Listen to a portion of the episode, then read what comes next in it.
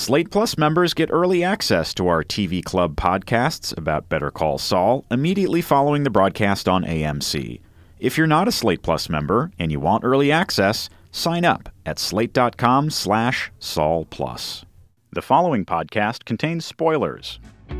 Blue lights start a blinking, those handcuffs click. You know who to call, and you better call quick. Saul, Saul, you better call Saul. You'll fight for your rights when your back's to the wall. Stick it to the man, justice for all. You better call Saul. Hello, and welcome to Slate's TV Club podcast about Better Call Saul, the new AMC drama inspired by the series Breaking Bad. I'm June Thomas, editor of Slate's Outward section, and I'm here in the studio with Seth Stevenson, who currently is covering the Tsarnaev trial in Boston. He just got in at the wee small hours last night. Yes, let's please talk about a television show so I can stop thinking about what I've seen in the courtroom the last couple Oh, of days. It was pretty grim. Ooh, I bet. Uh, just a reminder Slate Plus members get early access to these podcasts, which are posted right after the AMC broadcast concludes at 11 p.m. ET on Mondays. If you're not a member and you want to hear these episodes right away, sign up at slate.com slash Saul Plus. Okay, today we're talking about episode 6 called 5-0, which was a particularly inspired two-syllable ending in O title, I thought. Lawyer, Lawyer. lawyer. I'm not. I'm not speaking June until until Jimmy McGill shows up. Let me just give you my card. spill some coffee on you. Um, yes, that was it. Is we're back to our two syllable ending in O title convention, which is exciting. Mm. And indeed, this was about the five O, the pigs, the fuzz. Yeah, and it was, um, it was masterful, wasn't it? I mean, Yes, this was easily my favorite episode, and that's saying a lot because I've liked a lot of these Yeah, yeah, episodes, and yeah. this show increasingly comes into its own for me. And and this it really this week, uh, you know, I'm I'm sold. I'm in. I mean, Yeah. this was such a a fantastically done episode, and it relied so much on Jonathan Banks and the gravitas that he has, and and how he can hold the camera and your attention, Mm-hmm. and really a tour de force performance from him. absolutely, and it was he was fantastic, and it really was a episode that you thought, okay, this could be used as like a masterclass in storytelling and in, you know, the writer's art, but it didn't you didn't have that feeling when you were watching it when you were watching it. Like it was just a ripping good yarn. And i was very aware afterward that oh yeah that story could have been told in five minutes um, but it wasn't that it was stretched out it was that the anticipation was built up the like the the misdirections were laid and the you know the characters were sort of just roughed up around the edges a little bit. What we thought we knew was brought into question, and then we had this beautiful, very emotional payoff that I think was all the more effective because Jonathan Banks is usually so stoic. Hmm And you know, speaking of, it was such a quiet episode in a lot of ways because his character is so quiet. And Mm-hmm. you know, we, we open up with him arriving at the train station in Albuquerque. June, I have arrived Have you? via Amtrak at that train station in Albuquerque. I recognize that train station. In that case, you can ask, you can answer perhaps a question that I did not understand. It was not a like, why did they do that question from a sort of plotting point of view, but just like, why would he go on the train? Um, you know, from Philadelphia. Like, I understand, especially since he kind of wanted evidence that he was traveling, he wasn't sneaking away or anything like that. Why would you go on a train rather than a plane? Well, June, I wrote an entire book about this. Ah, it's called it's called So Grounded. It's about circumnavigating the Earth without using any aircraft at all because it's much better to stay on the ground and you see the things around you. And that Southwest chief, Amtrak, I'm going to train geek out on you right now, and there's nothing you can do about it. That Southwest chief, which goes, so he took the train from Philadelphia to Chicago, no doubt. I, I just know all these routes. and then he took the Southwest chief from Chicago, which goes Chicago to LA, two overnights, and it makes a stop in Albuquerque. I've done it. It's beautiful. You go through the middle of the desert. The train tracks don't, you know, go alongside a highway. They go right through the middle of the desert. I saw like antelopes running Wow. next to the train, you know, in the middle of the desert in the southwest. I pulled into Albuquerque on that southwest Downtown Albuquerque. downtown Albuquerque on Christmas Day a few years ago. Everything was closed. It was there was a chill in the air, but it was very beautiful, and there were indeed wide open spaces, as Mike said, uh, what he liked about the West. Um, that and you meet some weird people on that train. You know, maybe Mike Ehrmantraut of real life was on that train. You meet, you know, some interesting people. You, a lot of times people are doing it Either they're doing it like I was for the experience to do something weird and they're getting a sleeper car and they're just sitting in the observation car and watching the unbelievable scenery unfold, or they're doing it to save money. Oh, it, it is cheaper. It's cheaper if you sit in a seat for two nights and do not get a sleeper. It is Uh-huh. indeed cheaper. Or they're terrified of flying. Right. Uh, or they don't want. There's something about that TSA check, or there's there's a lot less rigmarole when you get on a train, and so Right. you know we we don't know for sure why he made that choice, but uh, there are a lot of reasons. In, But you applaud happened. his decision. I definitely applaud it, and I recommend to all of you. Makes a great family vacation. And I, can I also take this opportunity to recommend Grounded by Seth Stevenson, a fine piece of nonfiction. available on Amazon. There's an ebook version. No, that is not an ad, so let us uh, bring a swift end to that. Sponsored this week. That's right. Um, yes, but so that but that opening, Yeah. we've taken that detour to Amtrakville. Uh, that opening was very quiet, as much of the episode was, and we and it was it was masterful storytelling. We see him arrive at the Mm-hmm. station. We see him look at the restroom. We know he wants to go in there, and then his his daughter-in-law. We've now learned this woman is his daughter-in-law. Right. Which I was so mad at myself for like, oh, she does. If she doesn't have to be his daughter, she Right. could also be his daughter-in-law. That was. I really slapped. My, I almost literally slapped There myself are a lot of head. different familial relationships out there. Gene, A lot of possibilities on Exactly. that on that old tree. I have to say though, it was the when he goes into the bathroom and he gets the maxi pad and he's like, "I'm the janitor." That was just so Vince Gilligan. That was Yes. It was like super super Vince Gilligan that it was it was unnecessary, but it was just a beautiful detail. It showed you so much about you know the character that he can predict the future. He's he's ten steps ahead of everyone else. And also, just that feeling of an empty women's bathroom with a guy in it is just an odd place not menacing, but just odd, and and you're it just makes you kind of go, wait, what, what? Right, and you're it's it is so Vince Gill because you're wondering what's going on. Why is he doing this? Why would he go into the women's bathroom? It's set up, it's constructed with no dialogue Right. or almost no dialogue Yeah. so well, and then you learn so much about Mike through that. You know, he's the kind of guy who knows. You say. Janitor coming in, he he knew to do that. Like if I, for some reason, had to go in the women's bathroom, I'm Mm-hmm. Not sure I would quite come up with that. Exactly. Uh, with that clever ruse. and would you have your quarter ready for your maxi pad? I might not, and I might accidentally buy a tampon instead and be like, "This isn't not going to cover. Ow! This isn't going to cover the wound at all."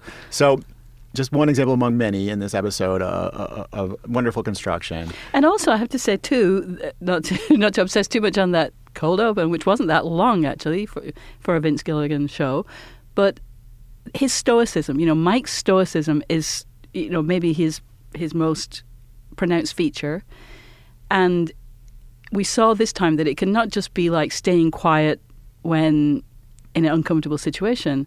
It could also mean that he can disguise the fact that he has a bullet hole in his shoulder Yeah, he can sort of take on a lot of pain. I mean, whether it's literal pain with a hole in his shoulder or, you know, emotional pain or just like, oh God, this is aggravating kind of pain, which is, I think, in a way, the kind of pain that he's we've most seen him deal with. That these idiots that make me go through all this nonsense when I'm so much smarter than they are. and later on we see him play drunk very convincingly, and in- and in fact we, he's not just playing drunk for the camera; he's playing drunk for those two cops he's trying to fool.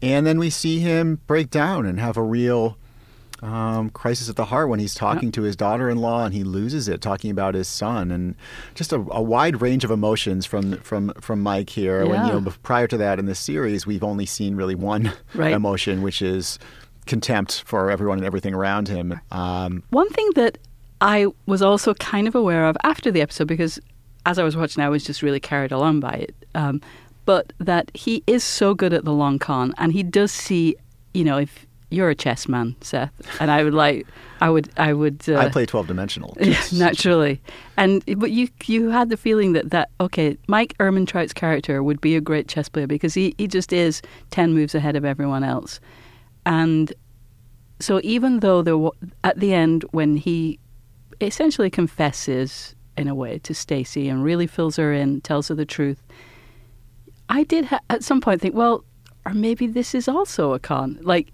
because he is so good and he we we've seen how convincing he can be that he might also have convinced me too. But yeah, Jonathan Banks, what a performance in the, throughout this entire episode. And what I really noticed this time, I mean, I, I, this has occurred, it occurred to me back during the Breaking Bad days also, but it really came home this time was the way Jonathan Banks and Bob Odenkirk are so made for each other Yes. because Jonathan Banks has such gravity. He has such a mm-hmm. weight to him, such a mm-hmm. solidness, such a you know stoicism, and then Bob Odenkirk is just tappy tappy feet, ta- constant talking, so light, darting eyes, Quick. um, fluttering hands, and they play off each other so well. There's like a mm-hmm. classic comedy team, Yeah. the way that they fit together like that. And I, and I realize now, um, maybe I should have realized that earlier in, in the season, but this is this pairing is what the show is really going to hinge on because they're so suited for each other, and seeing them together um, is going to be a real joy. I yeah, think. It's you know it's that whole thing that I think we talked about early in the season. Of one of my questions about Better Call Saul was that Saul didn't always seem to be incredibly competent. Like there was an element of seat of his pants getting by, of uh, kind of that that came off of him, and competence is is in a way the thing that on television there, it's non-negotiable. You know, main characters have to be competent, and you can't have uh, you just can't have somebody who's not very good at their job. And now we see, okay, together they are, you know, they have the best of both worlds. So competence is present. You know, we've now established. Jimmy is a smart guy. We've always known that. He's quick on his feet. He has some issues, but com- in combination with uh, Mike, you know, you got Mike's sort of foresight and uh, Jimmy's slash Saul's uh, spur of the moment, and it's a, it's a fantastic combination. Yeah, and even in that short, so we didn't see a ton of Jimmy in this episode. No. Um, but even in that short uh, part that we saw, it was a microcosm, and clearly the writers of this show have decided that. You know, Saul is going to be a guy who wants to do the right thing, but is willing to bend the lines. And again, even in this short uh, scene, we saw him. It was a microcosm of that because he's he comes in all oh i'm just gonna i'm not gonna spill the coffee. I'm gonna be your lawyer. I'm gonna be a i'm gonna be a real lawyer here. I'm gonna just do this by the book and we're gonna get through this like regular people. And by the end of uh, that scene in the interrogation room he's spilling the coffee because he realizes he's willing to bend the rules. So there it was again the same thing we've seen play out episode after Yeah. episode. And and it was interesting to speculate why, because yes, I think he had genuine sympathy for Mike. I mean, when Mike, when it was revealed that Mike's son had died, had been killed, Saul gave Mike a look that really did seem like genuine sympathy or sort of, you know, just a like a, a kind of a heart connection, if you will. You know, like it, that was genuine, a genuine moment. Um, but then also he's still so and you know I, I you kind of had the feeling that he wanted to know how the story played out he just was curious and um, because mike is kind of withholding you know that often brings out a sense of like I, what can i do to get this story? I'm really curious now. But also when he got to the car he still had some rules like don't show me that. I don't want to be you know a, a privy to a crime. Um, so there was a sweet it, it was very convincing that it was both curiosity. At the same time he did still he knew where the line was. And yes it was flexible but there was a line And he asked, he really wanted to know, how, did you know I was going to Yeah. spill that coffee? He wanted Mike to know. And, and, and we know it's because Mike knows everything. That's, Yes. the, that's Mike's superpowers. He just, he knows everything. He's sort of infallible in a way. You know, Yeah. he's got his weakness, which is apparently a weakness for, for drink and maybe drug. except i don't think that that was real i think it was always a con i don't think he really had a problem with the bottle oh, that was entirely a put on? I think so. I think that. I mean, I'm sh- well. It's hard to. s- I mean, again, one of the things that I wish was I wish sometimes that the Vince Gilligan would give clarity because often it's it, he leaves things open to interpretation. So I don't think that it is there was like an indication or if there was I missed it, but it was my belief that all the time he was thinking ahead and he knew that he what was going on. He knew he was going to have to take out or he wanted to take out Hoffman and Fensky. And so he he did a very long con of establishing that he was a drunk because he also knew that those guys would know that he was smarter than them, and so the only way that they would ever open themselves up to him would be if he was very vulnerable, if he was not himself. Right. I got I got to do I'm not sure I 100% agree with you. I had a slightly different impression, but and partly because of the way when he gets himself sewn up by the veterinarian and he pays 500 bucks for the quickie stitches Yeah. job and the veterinarian offers him that like dog Vicodin. Right. and, and and you And a see cone. Yeah, and you see the cone and you see Mike kind of struggling with it a little bit. It felt like Mm-hmm. he says, "I'll just take the aspirin," but then he takes the Vicodin, and he, see, you know, he seems a little reluctant. So it did seem to me that perhaps he was struggling with some demons when it came to narcotics. Yeah. But you know, you might be right, but I, I wasn't sure. I did get the impression that there, he might have had a genuine problem. I mean, I guess if you drink a lot, even if it's a little bit for show, I mean, even if he wasn't going home and then drinking more, you still drink a lot. It still gets in your system, you know, even if you're doing it for a purpose. So I'm sure he would have to kind of fight off. A, you know, it's an addiction is an addiction. He would still have to fight off not the, the level that he'd gotten to. Well, June, we got a listener email, and it was a very prescient list. I mean, we get a lot of listener emails, in Lots and fact. And, lots. please continue to send your listener emails to podcasts at slate.com. But we got a particularly prescient listener email this week because it was all about Mike Ehrmantraut in advance of an episode that was all about Mike Ehrmantraut. So this email is from Donnie Unger, and Donnie writes, Vince Gilligan was once asked how Gus would possibly allow his right hand man to take odd jobs on the side for shady lawyer Saul Goodman. And wouldn't Mike have been paid well enough by Gus that he would not have to moonlight? I recall that Gilligan said that it was indeed a structural error, one that sadly did not have a good explanation within the world of the show. The problem was that Mike, as played by Jonathan Banks, was such an amazing character that the writers were compelled to have him play a significant role in Gus's empire. But when he was first introduced as a guy who does work for Saul, who also happens to have some sort of connection to Gus, he was not expected to become a central character on the show. I think that Vince even remarked that he regretted not thinking the character or his backstory through enough at the outset.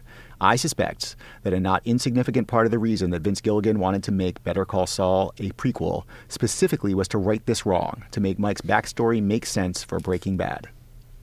What do you think, June? Is the entire purpose of this show to create more plausible um, st- plotting for, in you know, retrospect of Breaking Bad, to sort of retroactively improve the continuity of Breaking Bad through creating an entire new series? Uh, I don't think so. However, Donnie's email was very, very Detailed. It was very detailed. It was very lovely, but it does remind me of how Breaking Bad and and we've even seen it a little bit with Better Call Saul. People are absolutely up in arms in search of perfection. As if perfection was possible in a TV show. I mean, first, it's a great testament to the show and to Vince Gilligan that people really want to, you know, go to the barricades to fight for, you know, to defend the show.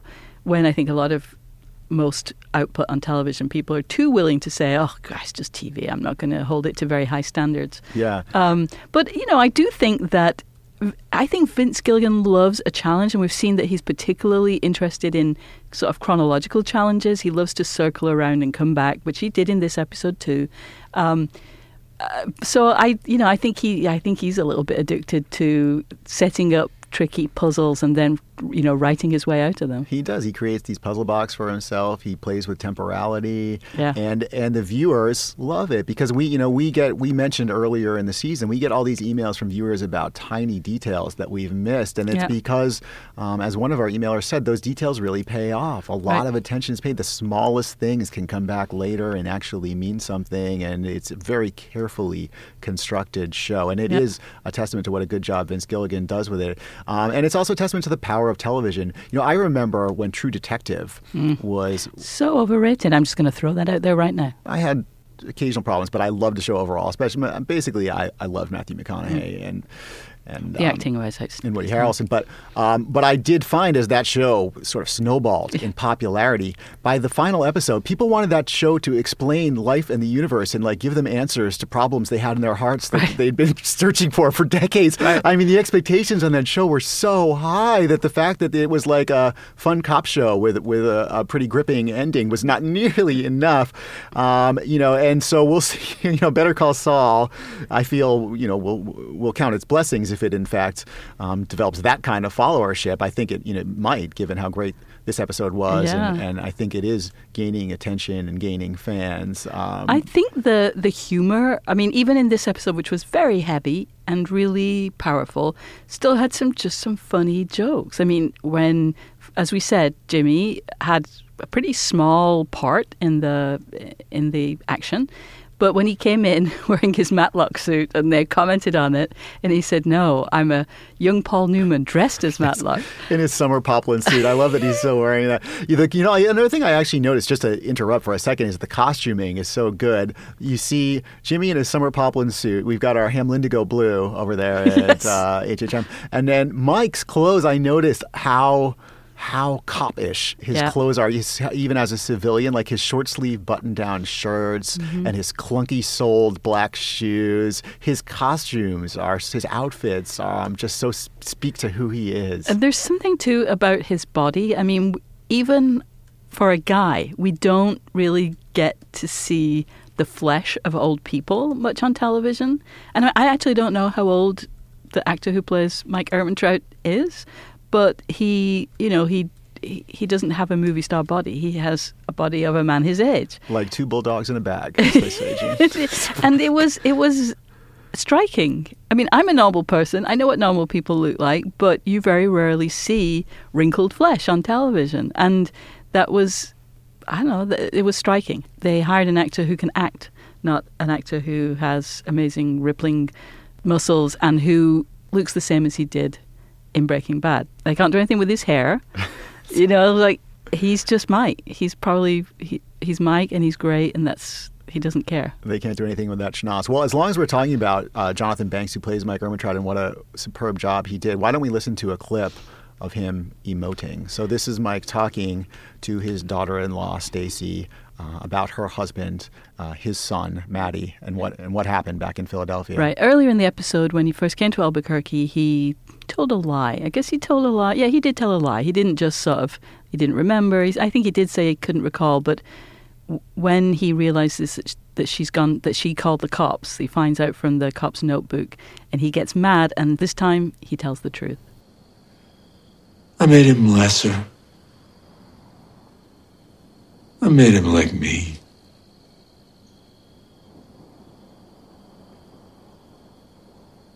And the bastards killed him anyway.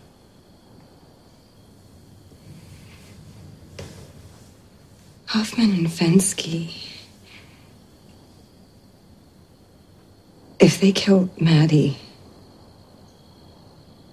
who killed them? Pop. What happened?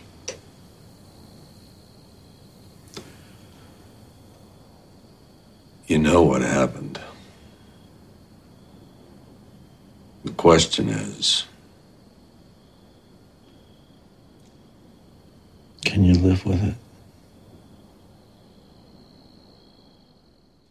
That last line is really the question of the series, right? I mean, we saw, was it only last episode? Was it just episode five?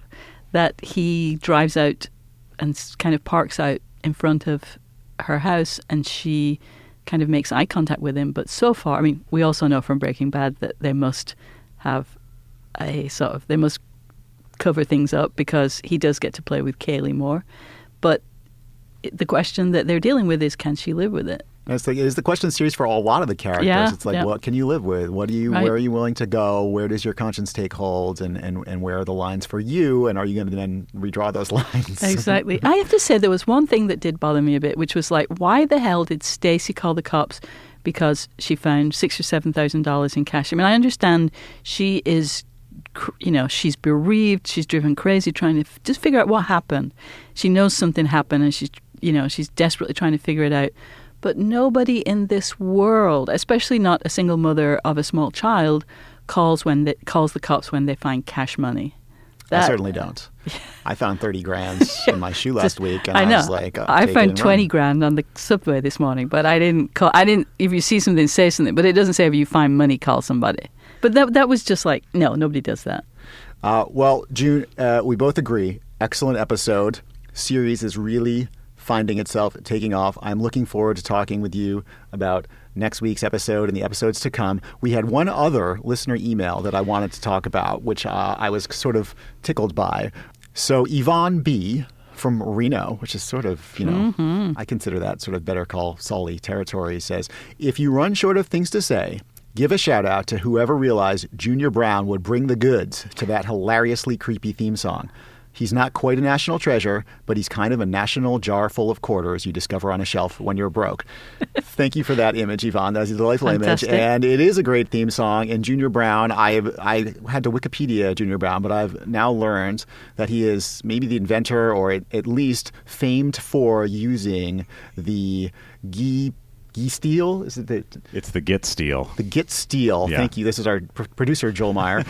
so, um, June, it's been wonderful talking with you. And uh, we're going to hear My Wife Thinks You're Dead. Okay, can I just? Can you just hold my coffee? Oh, jeez, sorry, Ah, Seth. June, Oh, I got to no, but why? You never called or wrote me, just up and disappeared. Nobody knew what happened, where you been for all these years. Now trouble's what you're looking like, cause trouble's where you been. And I can see the kind of trouble you could get me in. You better pay attention to every word I said, cause you're wanted by the police, and my wife thinks you're dead. Seth, thank you so much. This was uh, it's always fun to talk with you. And listeners, thank you for listening to this Slate TV Club podcast. Join us next time when we'll talk about Better Call Saul episode 7 and check out our other recent TV podcasts about House of Cards, The Walking Dead, and The Americans. Just go to itunes.com slash slate podcasts. Our producer is Joel Meyer and our executive producer is Andy Bowers. The Slate TV Club is part of the Panoply Podcast Network.